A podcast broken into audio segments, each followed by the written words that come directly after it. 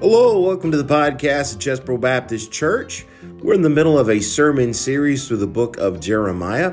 The first message in this series was entitled Facing Opposition. That is the name of the series. And this week, we're going to talk about facing hypocrisy. Please enjoy.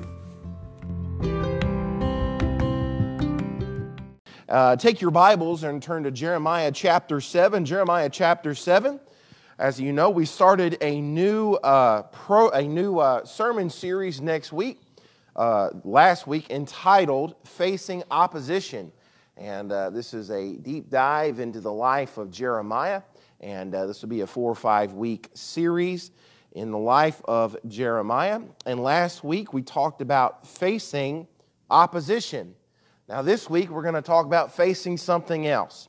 So if you have your places in Jeremiah chapter seven, one last time, if you're physically able, I'm going to invite you to stand in respect and reverence to the Word of God. We're going to read seven verses beginning in Jeremiah chapter seven and verse number one.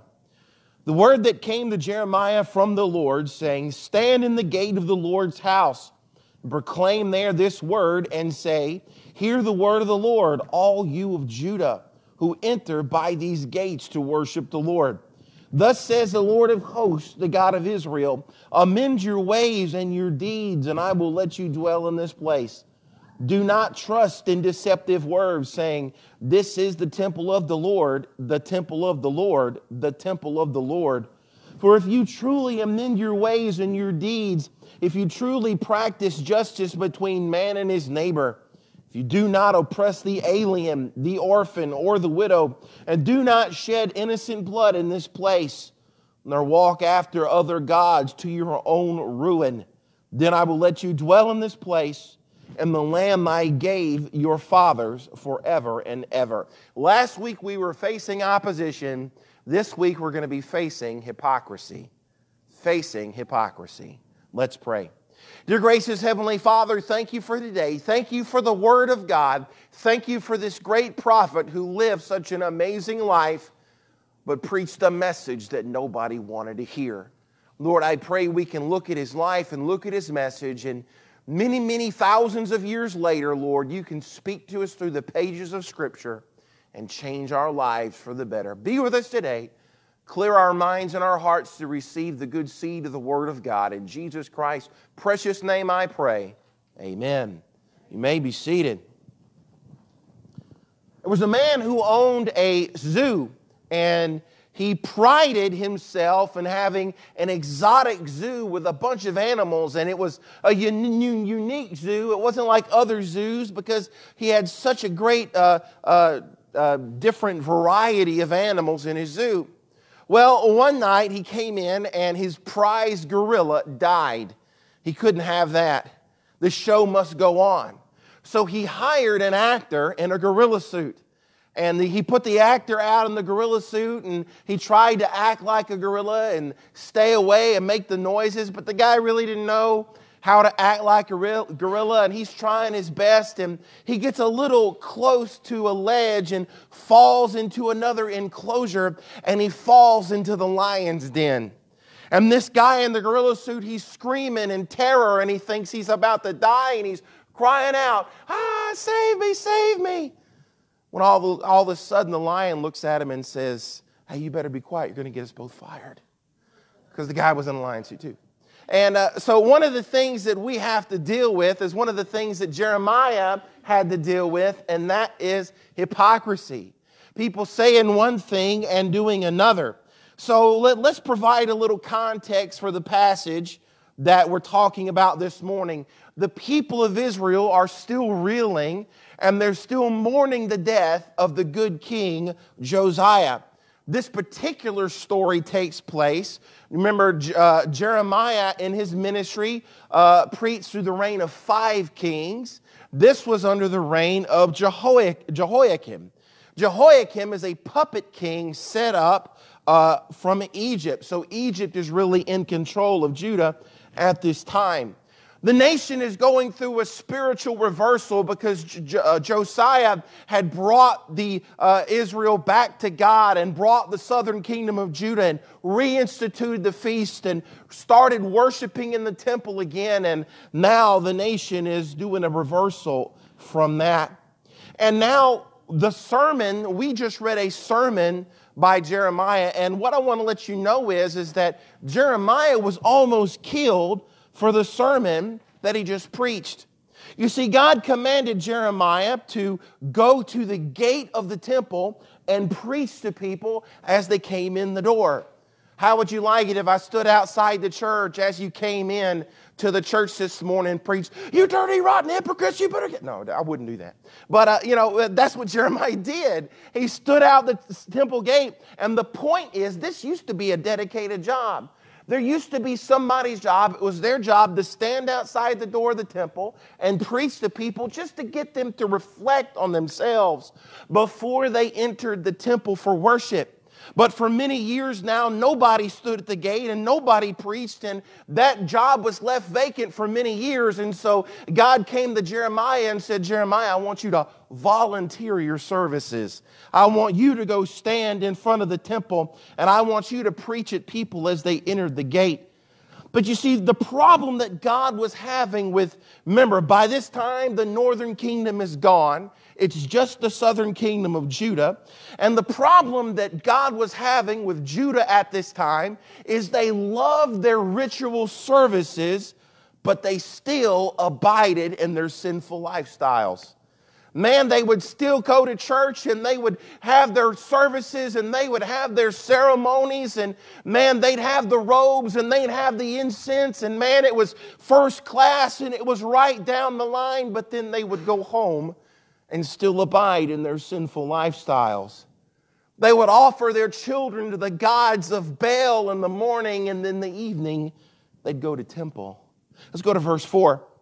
Verse four says they were trusting in the deceitful words, and the, the, this is the temple of the Lord, the temple of the Lord, the temple of the Lord. And they would chant that over and over, and they would say it over and over, as if they're trying to convince themselves that as long as they went to temple, as long as they participated in the feast, as long as they lit the incense, as long as they put on the long flowing robes, as long as they crossed the I's and they, they, they crossed the T's and dotted the I's and they did everything just perfect in the temple, that they could go out during the week and live however they wanted to live.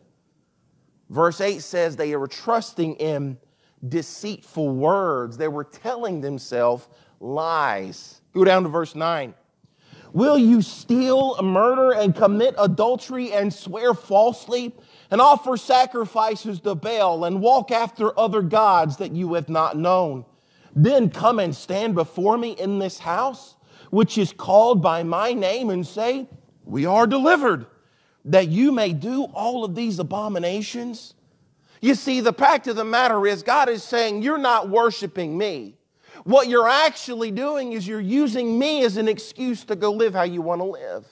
You come to church and you do your little thing, and you say your little ritual, and you go home and you do whatever you want to do. There's no obedience in your life."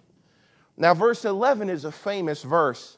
The reason why verse eleven is a famous verse is because it's a verse quoted by Jesus Christ. And if Jesus Christ quotes a verse, it automatically becomes a famous verse. Verse eleven, "Has this house, which is called by my name, become a den of robbers in your sight?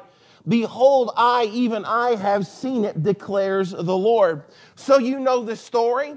Jesus comes in the temple, and they got the money changers in the temple and the uh, river of dirty money, and they're extorting people and telling people that their sacrifices aren't good so they can buy their sacrifices. And of course, you can't use your money.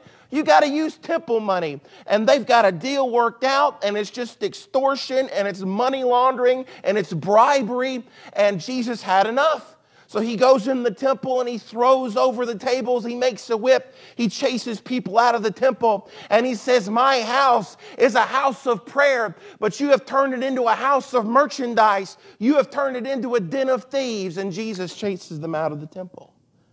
Go to verse fourteen. "Therefore, I will do to the house which is called by my name, in which you trust, and to the place which I gave you and your fathers, as I did to Shiloh. I will cast you out of my sight as I have cast out all your brothers, all the offspring of Ephraim.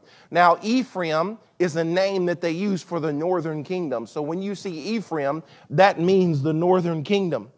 So what's going on here, and what Jeremiah is addressing, is the Jewish historians of the day, the Jewish apologists of the day, the Jewish rabbis and their Jewish teachers would stand up, and they had convinced the Jews of Jeremiah's day that it didn't matter what they did during the week.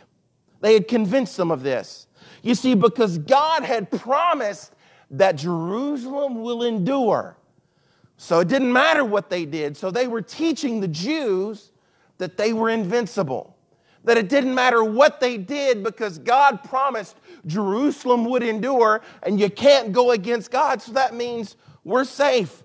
It doesn't matter that Assyria is getting stronger. It doesn't matter Babylon is getting stronger. It doesn't matter that Egypt is in charge of us right now. None of that matters. We can keep doing what we want to do because Jerusalem will endure. And they were firmly convinced that the reason why they didn't fall when the northern kingdom fell was because Jerusalem was in Judah. That's what they were convinced of. And these phony prophets and these phony teachers and these phony priests would stand up and they would twist the scriptures to make them say what they wanted to say. It's not like that happens today at all. I'm sure nobody does that. But, you know, that's what these guys did. They twisted the scriptures to make the scriptures say what they wanted to say. They would stand up and they would read from the scroll of Samuel and they would say, oh, you see here, Sam, the scroll of Samuel says, it says that, uh, that David will have an everlasting, an everlasting dynasty. It, it, says that, it says that Moses told us that the scepter will never leave from Judah. The psalmist, let's look in Psalms, and the psalmist says that God has made Zion his habitation. And when Ephraim fell, we were saved because of these prophecies. And the reason why Judah is here today, and the reason why Jerusalem will never fall, no matter who comes against it, is because God gave us all of these promises in the Scripture. And Jeremiah gets up and says, let me tell you something, Buddy Rowe. You got another thing coming. You got another thing coming if you think you're invincible. You got another thing coming if you think God isn't going to come against you. So Jeremiah preaches the message, and he stands at the gate of the temple, and he says, God is going to do to you exactly what he did to Shiloh.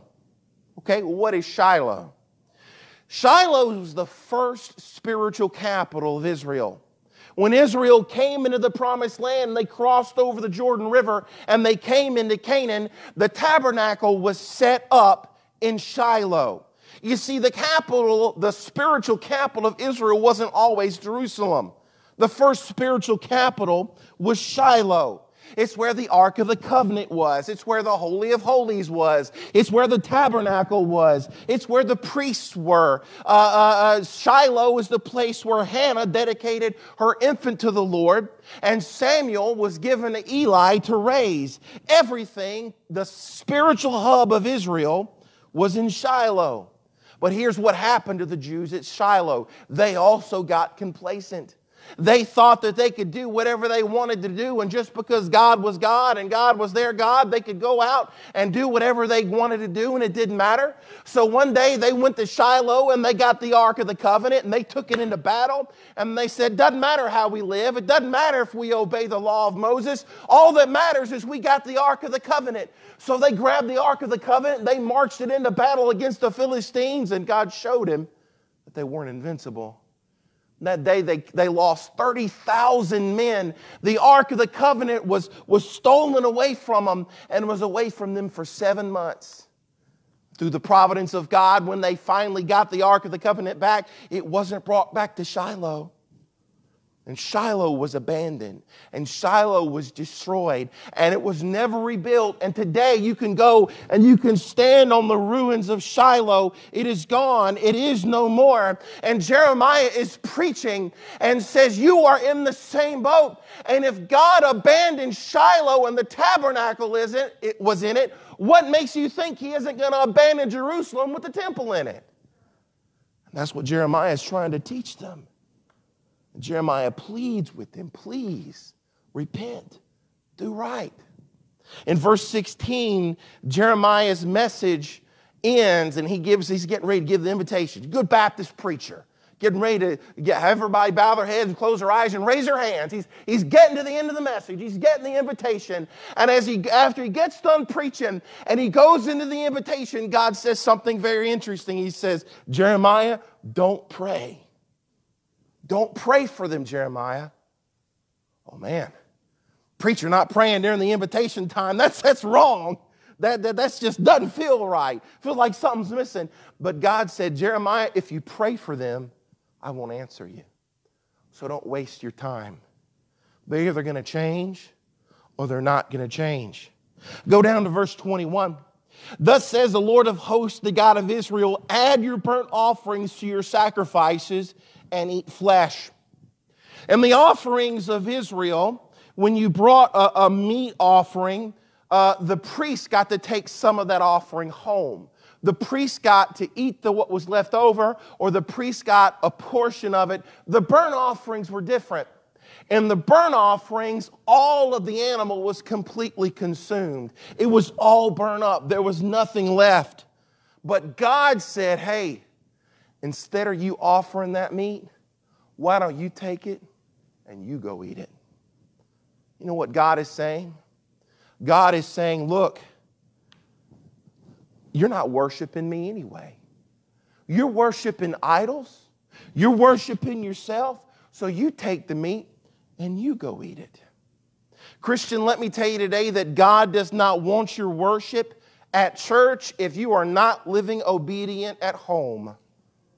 He says, you're worshiping yourself.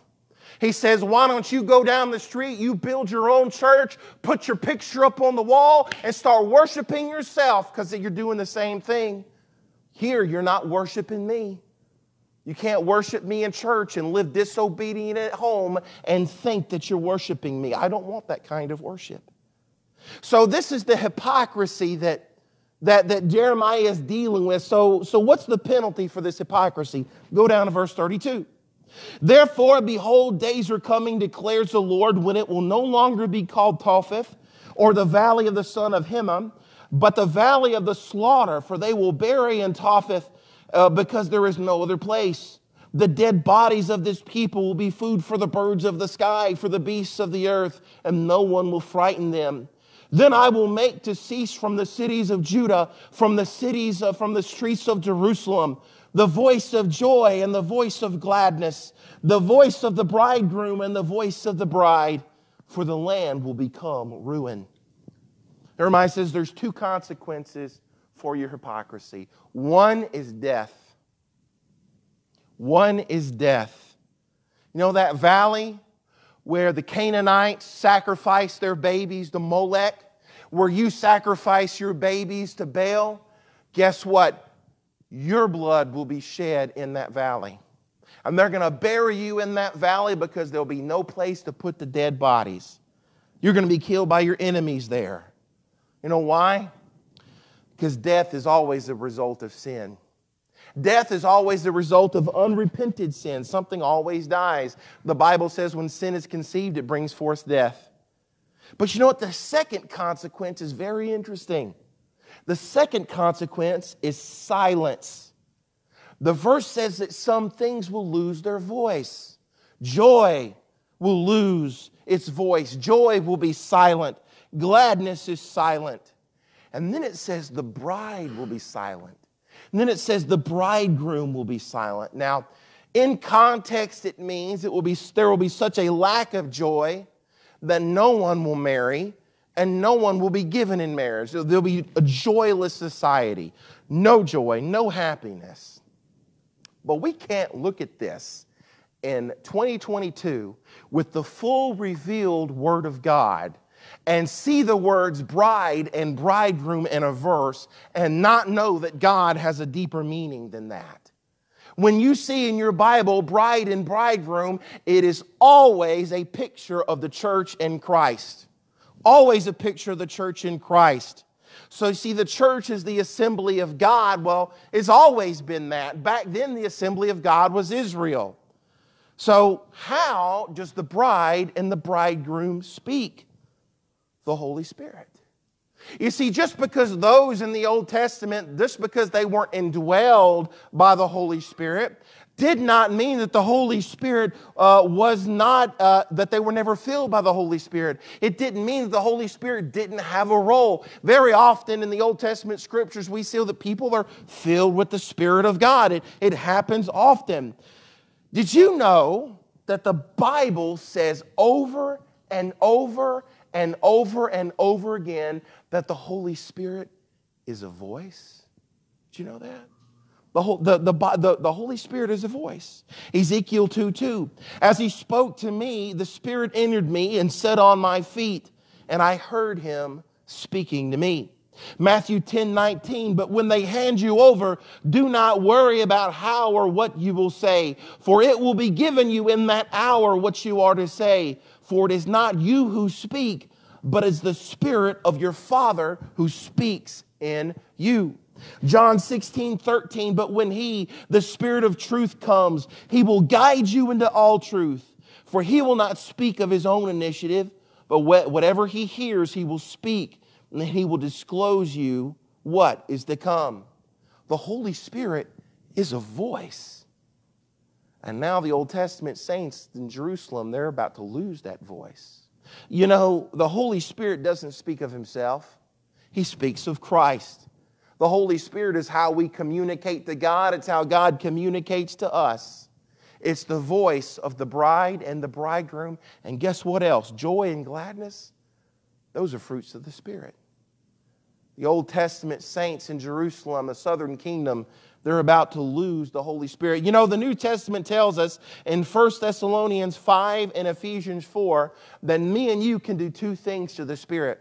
The first thing it says we can do is we can quench him, and the second, we can grieve him. We can quench the Holy Spirit, we can grieve the Holy Spirit. To quench the Holy Spirit means to ignore the Holy Spirit. It means the Holy Spirit's talking to you, you ignore it, you pour water on it, you put the fire out. How you uh, grieve the Holy Spirit is you go back to the old life.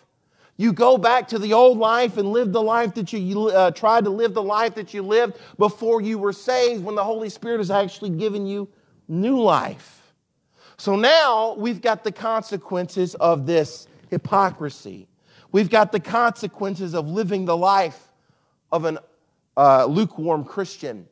We've got the consequences of living in unrepented sin, of going to church on Sunday and living like God doesn't exist on Monday. Those consequences are death and silence. So how do we fix it? How do we fix it, Jeremiah? Well, Jeremiah gives us a broad statement and then he breaks it down. In verse five, he says, for if you truly amend your ways and your deeds, meaning there's, I'm going to have to see a change. You, if you truly practice justice between man and his neighbor, this is really what it boils down to. I've told you before that there are two types of righteousness. There's vertical righteousness and there's horizontal righteousness. Vertical righteousness is my right standing before God. I have nothing to do with this. I can't do anything about it. This is the righteousness of Jesus. When I get saved, the righteousness of Jesus is applied to me, and now I am righteous before God. The second type of righteousness, horizontal righteousness, is righteousness before man. This is something I can do. This is something I can affect. How I treat other Christians, how I treat other people, that's my horizontal righteousness. This horizontal righteousness is how we work out our salvation, how we work it out. We do it with fear and trembling. We show that we're saved. It's, it's pure religion. Now, if you humbly repent, there will be a change in your life. What does repentance mean? Repentance is a change of mind that leads to a change of action. Now, some people say, well, you know, re- repentance really is a change of heart. Let me tell you something.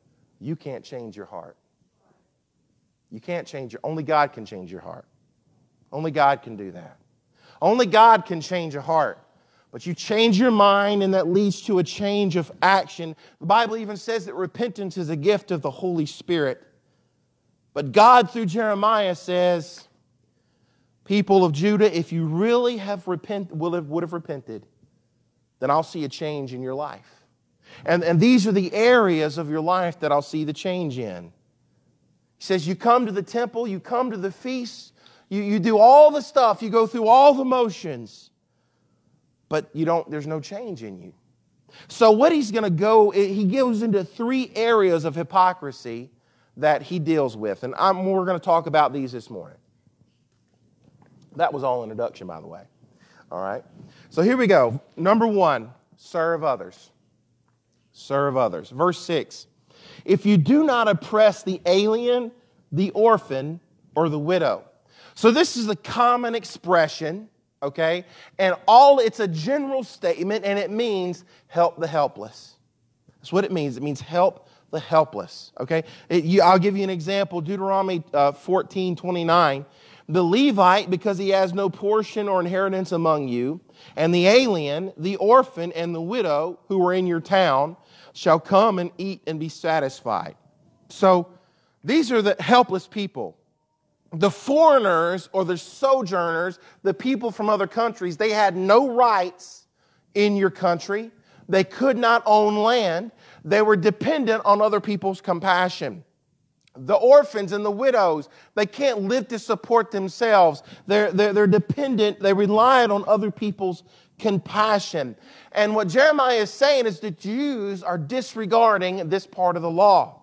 They're, they're, not, they're not doing anything for the foreigner. They're not doing anything for the orphans and the widows. They are not helping the helpless. They're selfish. They're only in it to get what they can get from themselves.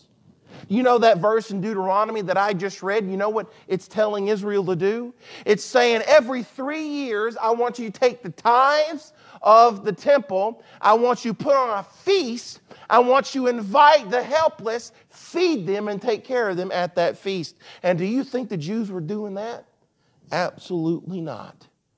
Over and over and over in the Bible, from Deuteronomy to Zechariah to Malachi and all these books of the Old Testament, it says, do not mistreat the helpless. Do not extort them. Do not treat them unjustly. Over and over and over. And then we get to the New Testament.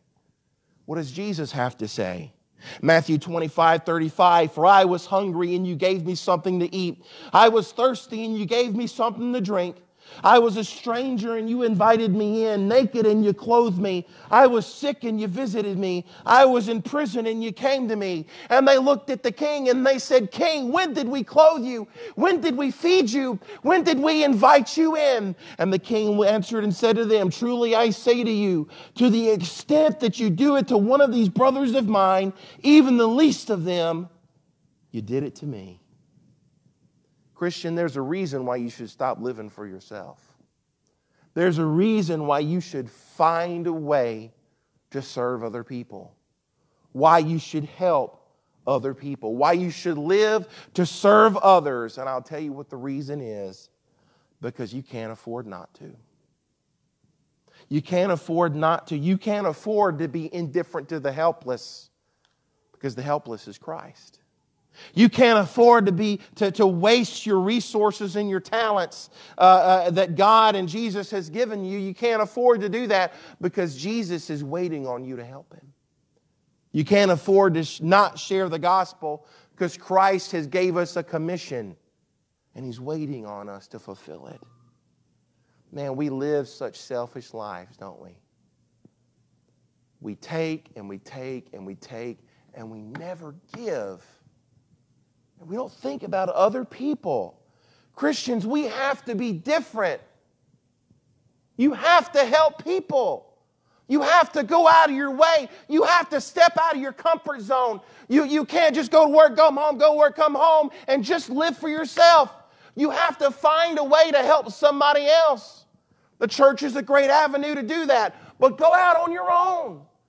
Find a way to help somebody.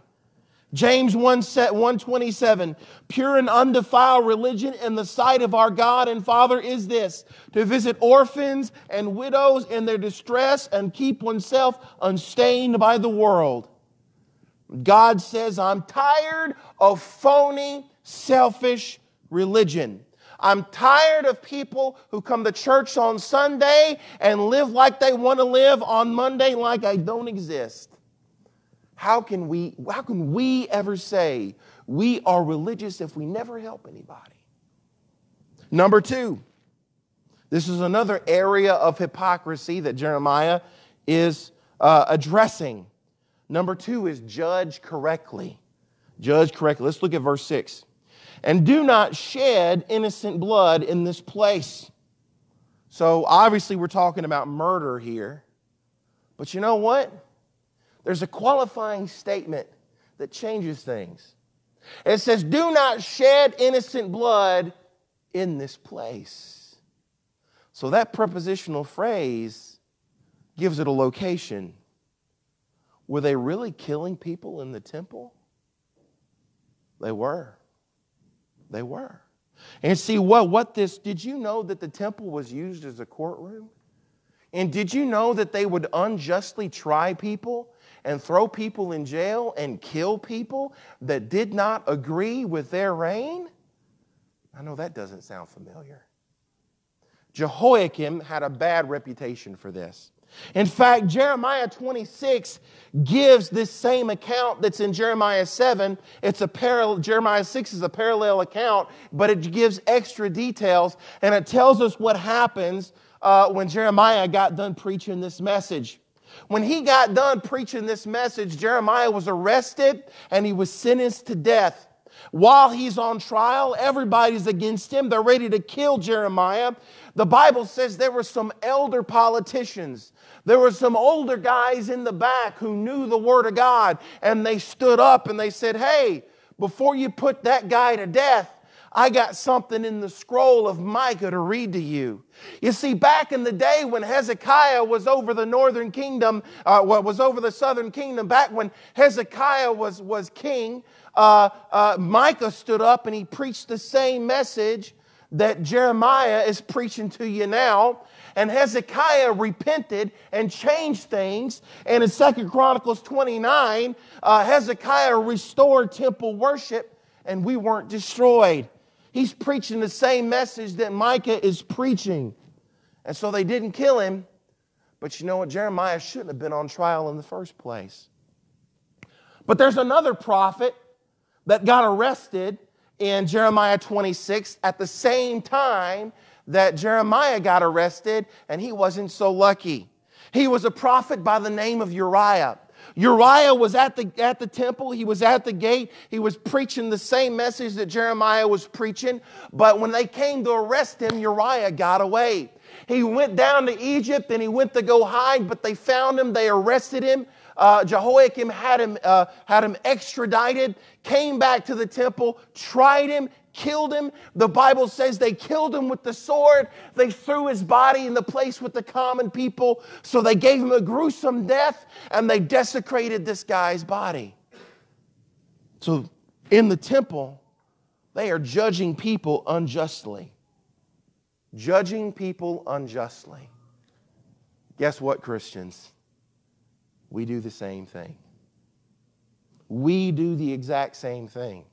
But wait a minute, I thought the Bible says that you're not supposed to judge people. You're not supposed to judge me. Please don't judge me. We're not supposed to judge people. That's not what it says. In fact, John seven twenty-seven says, do not judge by appearances, but judge with right judgment. So there's a right way to judge and there's a wrong way to judge. We have to be able to judge, folks. We have to be able to tell what is right and what is wrong. I mean, listen, the Bible says that if somebody in the church is living in open sin, we have the authority uh, to correct that according to Scripture. You can't do that if you can't judge people. But let's go to Matthew seven.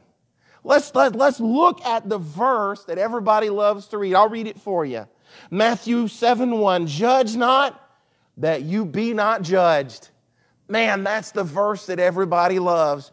Don't judge me. You're not supposed to judge me. You're not supposed to do that. You can do anything I want because you can't judge me. Well, let's keep reading. For with the judgment you pronounce, you will be judged, and with the measure you use it, it will be measured back to you. Why do you seek, see the speck that is in your brother's eye, but do not notice the log that is in your own eye?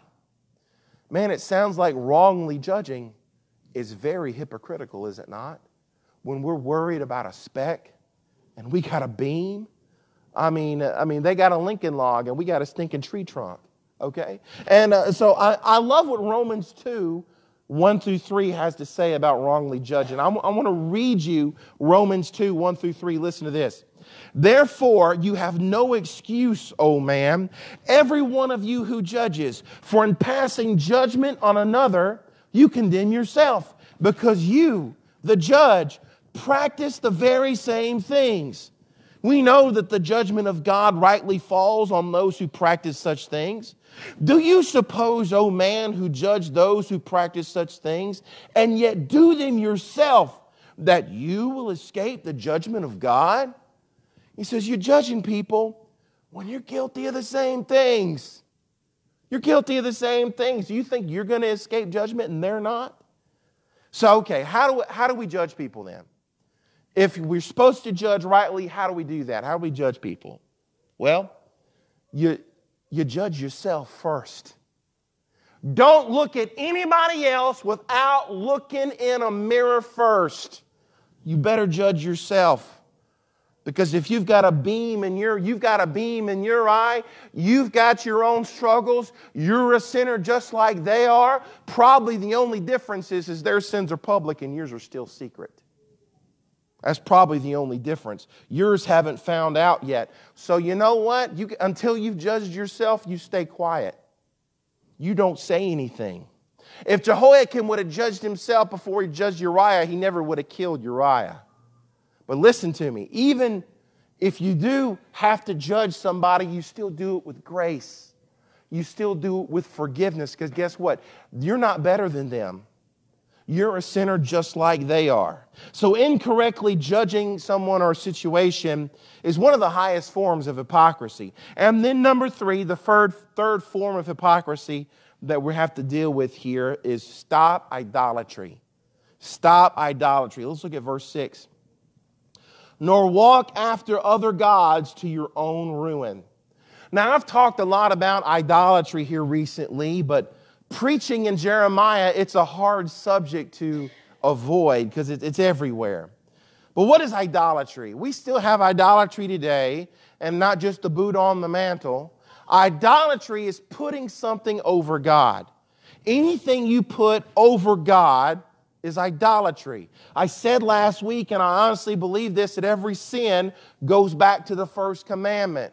Thou shalt have no other gods before me. When you sin, you're putting something over God, okay? So I think at all, the core of it is an idolatry. But I want you to notice something about these people, is they want to have their cake and eat it too. You see, they're not just sacrificing to Baal. They're coming to the temple. They're coming to the feast. They're trying to enjoy the best of both worlds. They're serving two masters. And we know how Jesus said how that turns out. But get this. Did you know that the idolatry was also a family affair? Go down to verse eighteen. The children gather wood and the father kindles the fire. The women knead dough to make cakes for the Queen of Heaven. They pour out drink offerings uh, to other gods and to uh, in order to spite me. I mean, now we got the kids involved. Now dad's doing his part and mom's pitching in. Man, back in the day, it, at least mom and dad had the decency to send the kids out of the room when they did something they weren't supposed to do. But not anymore. Now we include the kids. Now the kids get to see us gossip. The kids get to see us go against the Word of God. It's a family affair now. Doesn't matter if the kids see us disobey the Bible. Don't you think little Jimmy and little Susie, they know what's going on? Don't you think that they can recognize it? They pick up on a lot. Say, hey, I got two. They pick up on it a lot sooner than you think. Our society is pumping our families and telling us that God is not a priority. The gospel's a fairy tale. Do it in your spare time. Doesn't take precedence in your life. What matters is money. Let's go after money. Let's, but I'm, look, I'm not against you having a career and making money. I'm not against that. But, but listen, God's a priority. You know what our families need? As our family needs, needs parents who's not going to play both sides.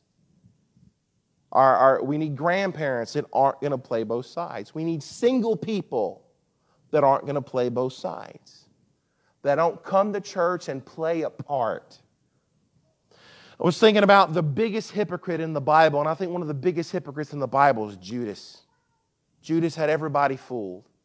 Judas got that thirty pieces of silver, and man, uh, only, only Jesus knew Judas's motive. Everybody else had no idea it was Judas. When they said, hey, we're gonna, somebody's gonna betray me, they didn't look and say, I bet it's Judas, look at that guy. No, they said, is it me? They thought it was them over Judas. Judas had everybody fooled. And when he betrayed Christ and he took that thirty pieces of silver, he went and he threw it at the priest's feet, ran out crying. Oh, he was sorry, he must have repented. No.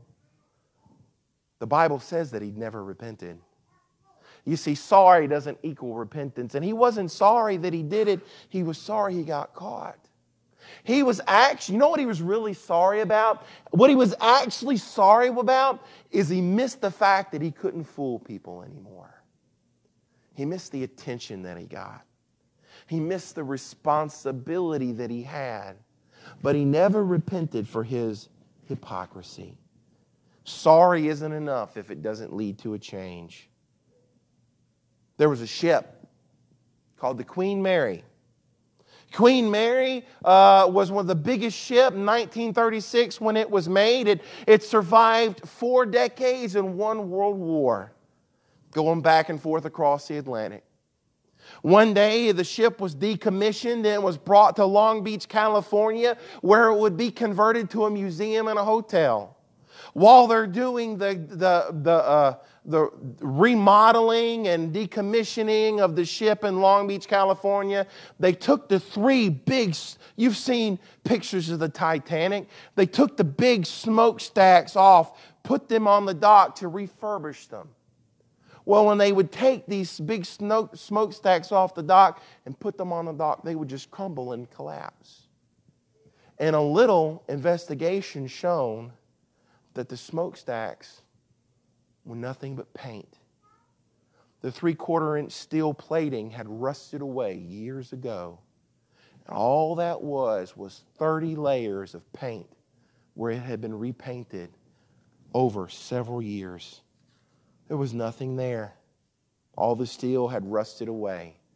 It looked great on the outside, but it wasn't great on the inside.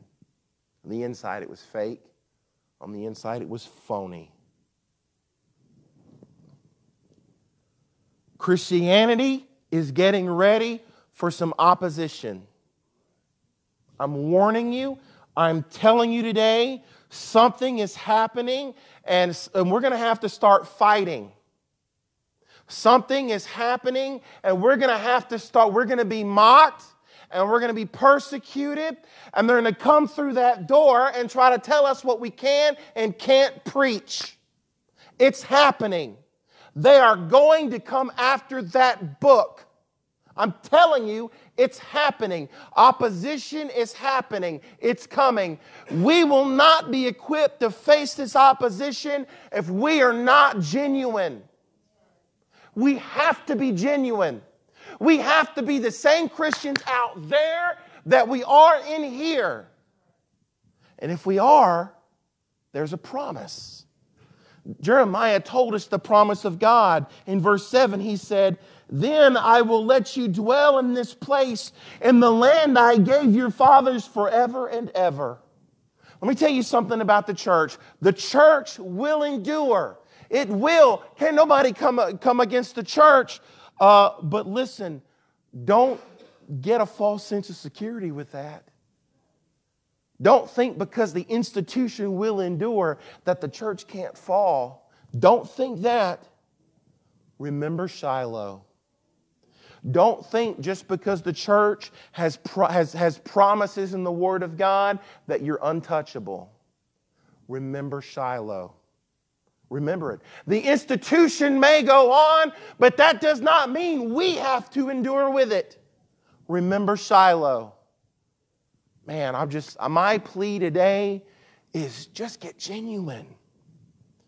We all have unrepented sin. We all have a, a sin that does so easily beset us. It makes us human, but you give that over to Jesus. Quit making it your pet. You give him every other area of your life. Give him that area of your life. It's what's holding you back from a relationship with God. And the only way the church is going to move forward is if the church members are genuine. We, we have to purge the hypocrisy. Judah didn't. They were destroyed and they carried off into captivity and they lost their freedom. The church doesn't have to lose its freedom. If its people stand up and turn back to God.